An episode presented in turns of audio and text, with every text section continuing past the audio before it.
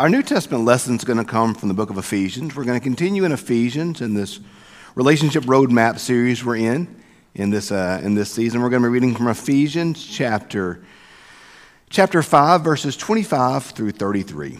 They were reading chapter 5, verse 25 through the end of the chapter. Husbands, love your wives just as Christ loved the church and gave himself up for her in order to make her holy by cleansing her with the washing of water by the word, so as to present the church to himself in splendor, without spot or wrinkle or anything of the kind. Yes, that she may be holy and without blemish. In the same way, husbands should love their wives as they do their own bodies. He who loves his wife loves himself, for no one ever hates his own body. But then he nourish, but he nourishingly and tenderly cares for it, just as Christ does for the church, because we are members of his body. For this reason, a man will leave his father and mother and be joined to his wife. The two will become one flesh. This is a great mystery, and I'm applying it to Christ and the church.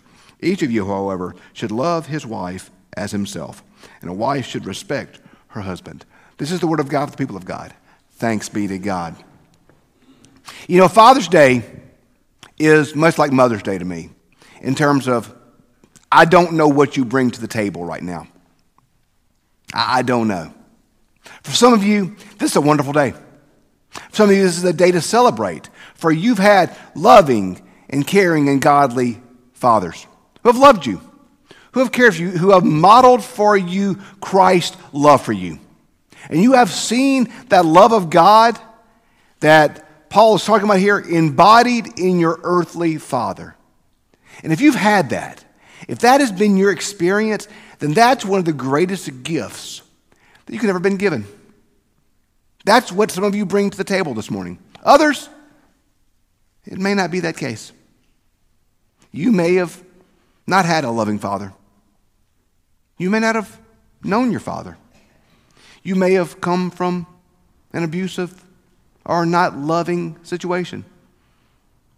Some of us bring that to the table. I mean, I would not know my biological father if he walked in and sat down in this church right now. Some of us bring difficult things to the table. Some of us this morning are grieving because this may be the first Father's Day without our dad. Maybe it's the 10th. We, I don't know. And this day evokes sadness. It may evoke sadness because maybe you've always wanted to be a father and for whatever reason could not. So I don't, I don't know what you bring to the table this morning. And I don't want to presume that this is a great day for everybody. For some of us, this is a, a sad day. But here's what I want you to hear no matter what you bring to the table this morning, whether it is joy or sorrow, whether it is rejoicing or grieving, Jesus Christ stands here with you in this moment. And not just that, but the church does too. Because the Bible tells us that as Christians, we should rejoice with those who rejoice, and we should mourn with those who mourn.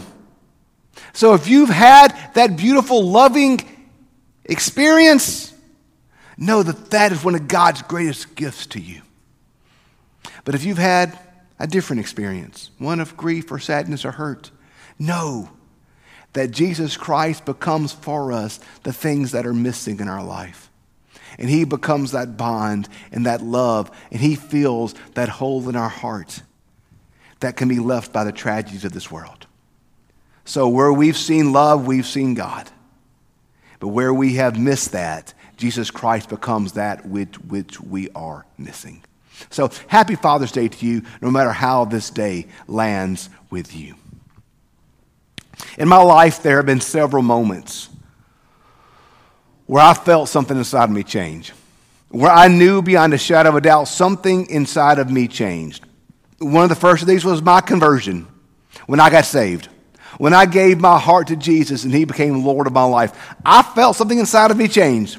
From the bottom of my feet to the top of my head, I felt something inside of me that was different from that day forward. The, the theological word is it's an ontological change.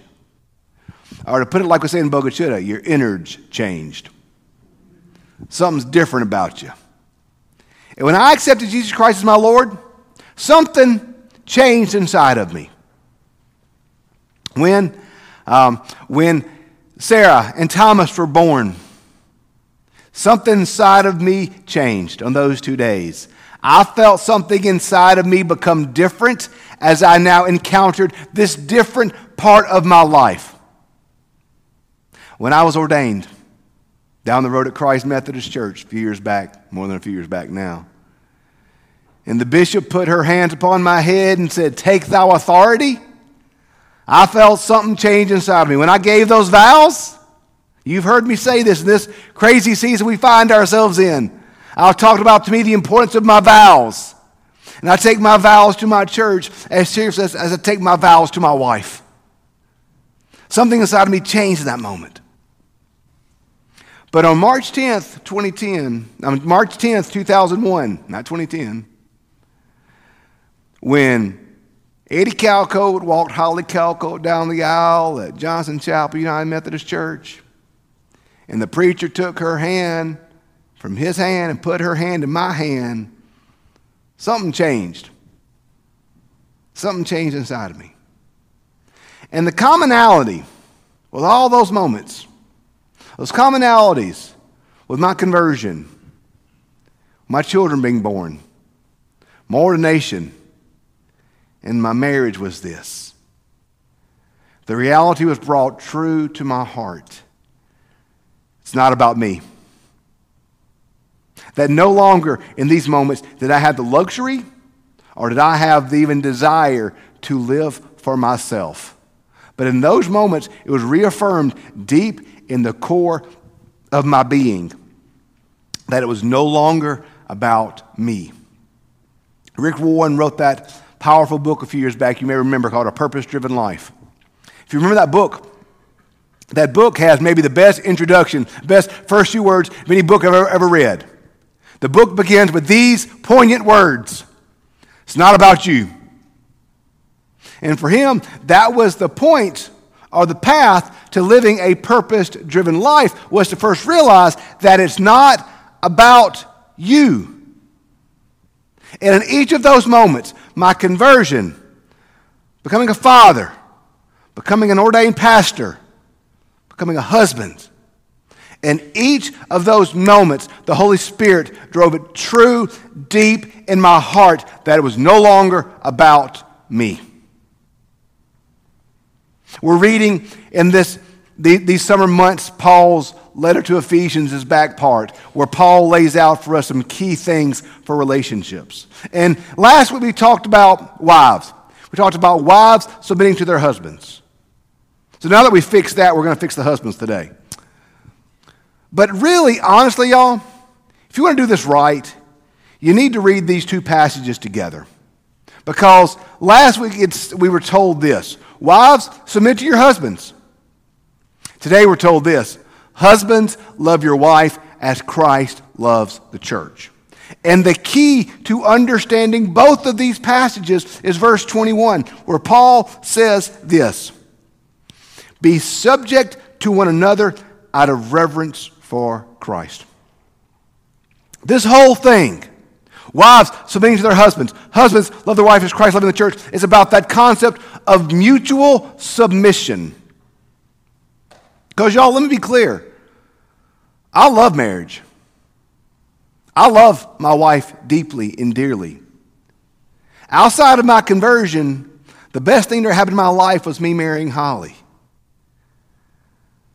But marriage is hard, y'all. Like, let's be honest. Marriage is hard. Because deep in the core of my being, I'm selfish. And I want what I want. I want it to be done the way I want it to be done. And I want what I want. I'm going to reckon I'm not the only person here like that today. If we're going to be honest. We want, we want, don't we? That's how we like it. So, this notion that Paul lays out for us of mutual submission, y'all, I don't want to do that. I always like what George W. Bush said about a dictatorship. He said a dictatorship is a great form of government as long as you're the dictator. I want what I want.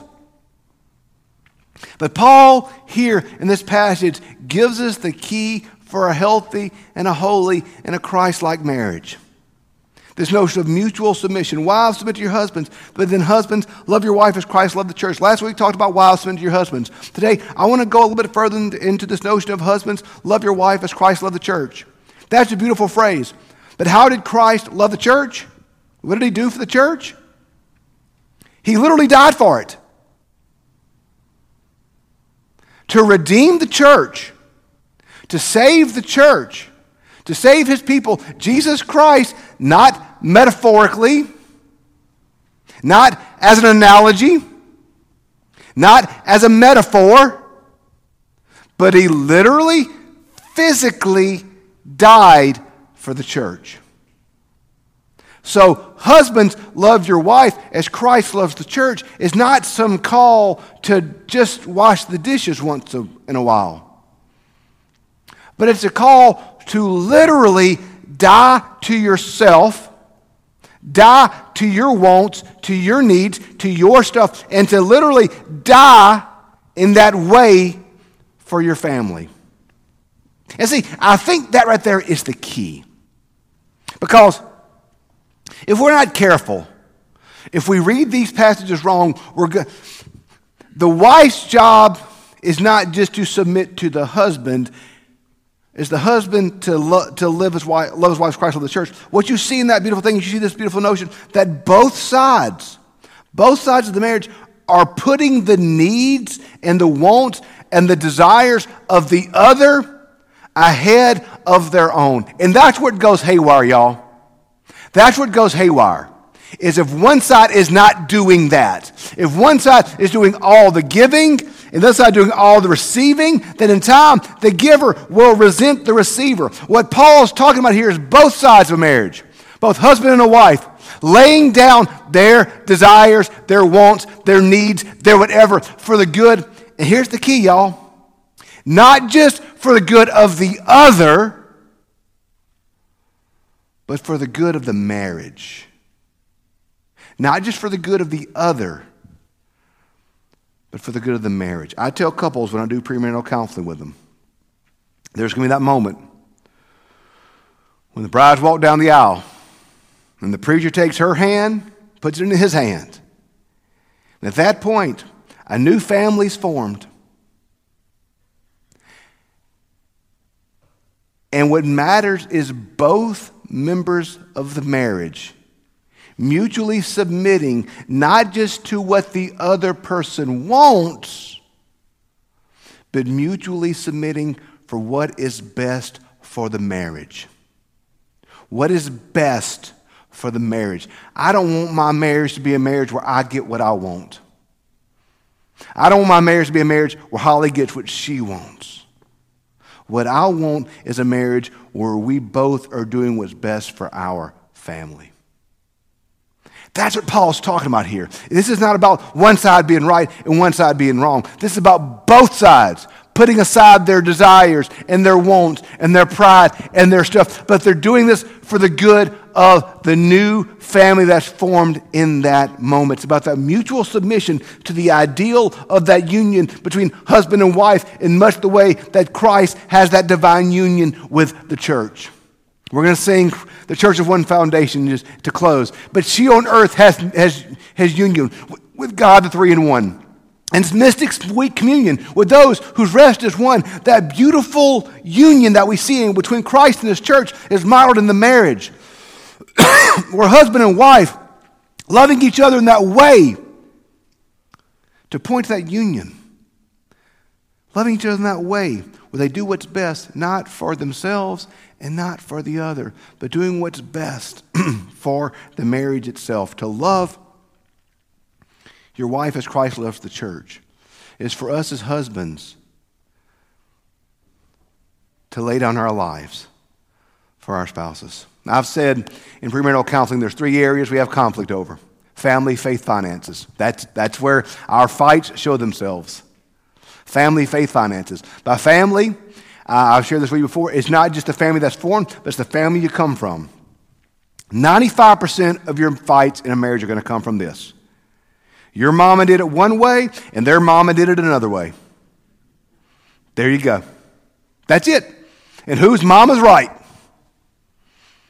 The, how we were raised impacts how we view things. And so much of marriage conflict comes from how we were raised and how our mamas did it.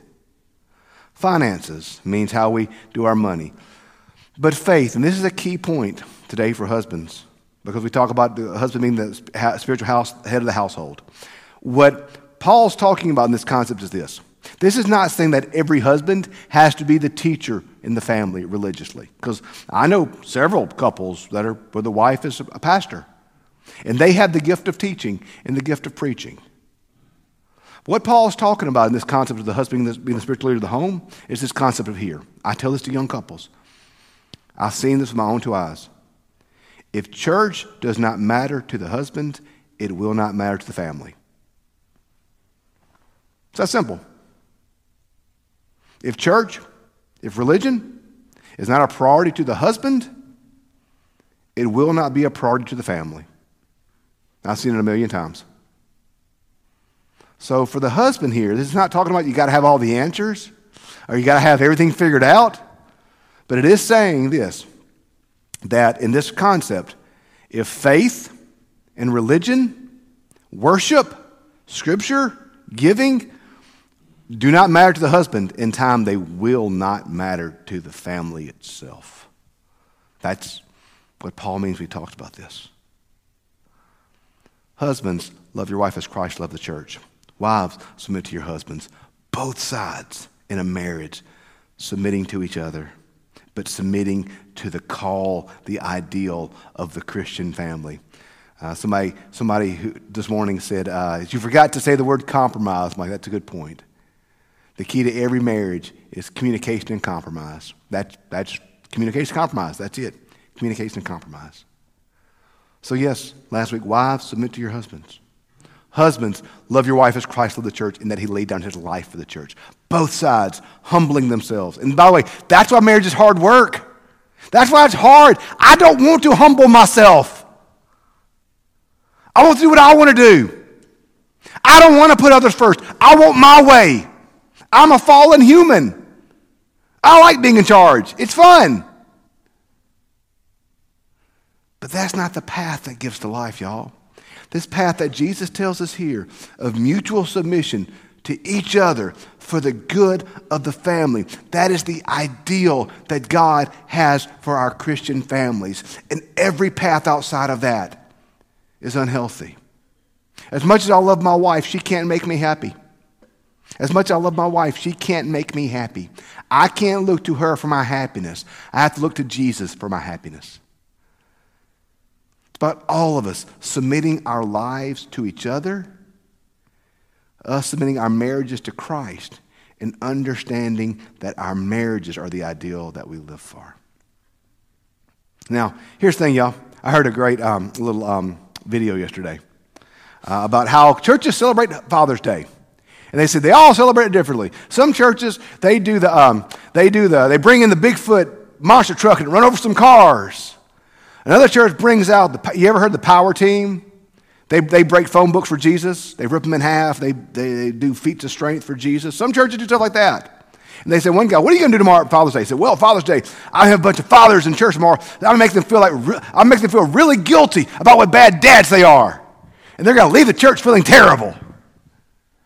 How many Father's Day sermons have you heard like that? Like, okay, we got, we got them. Let's get them. Let's point out all their inadequacies and you leave church feeling bad, you're, you're going to get it wrong. I have. I've made terrible mistakes as a husband, as a father. I, not on purpose, it just happens. I'm human. There's grace in our marriages, y'all. There's grace in our parenting. If your expectation of your marriage is that you're going to always get it right.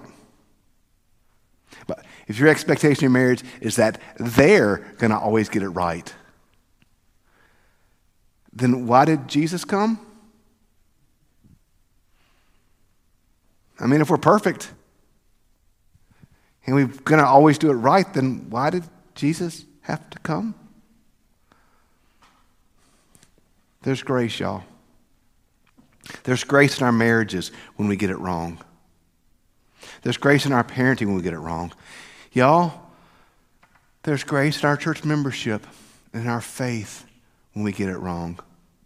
Some, sometimes we want so bad to do it right that we can't hear the word grace when we get it wrong. One of my favorite quotes is by C.S. Lewis. Going to paraphrase it. But he says, If God has forgiven us and we can't forgive ourselves, we have made ourselves a higher moral judge than God. I love that. If God's forgiven us and we can't forgive ourselves, we've made ourselves a higher moral judge than God. So, yes, wives, submit to your husbands. Put them first. Husbands, love your wife as Christ loved the church. Put them first. Both of us mutually submitting to the marriage. But understanding that, yeah, when we get it wrong, we should give grace and we should receive grace. Because in that, Christ is glorified. But y'all, when we live our marriages in these ways, I truly believe that God can change the world. So let's be faithful. Let's love each other. Let's submit to each other mutually. Let's live out the good news of Jesus Christ in our marriages. Let's point all that we do and all that we are to Jesus so the world may know. Let's pray.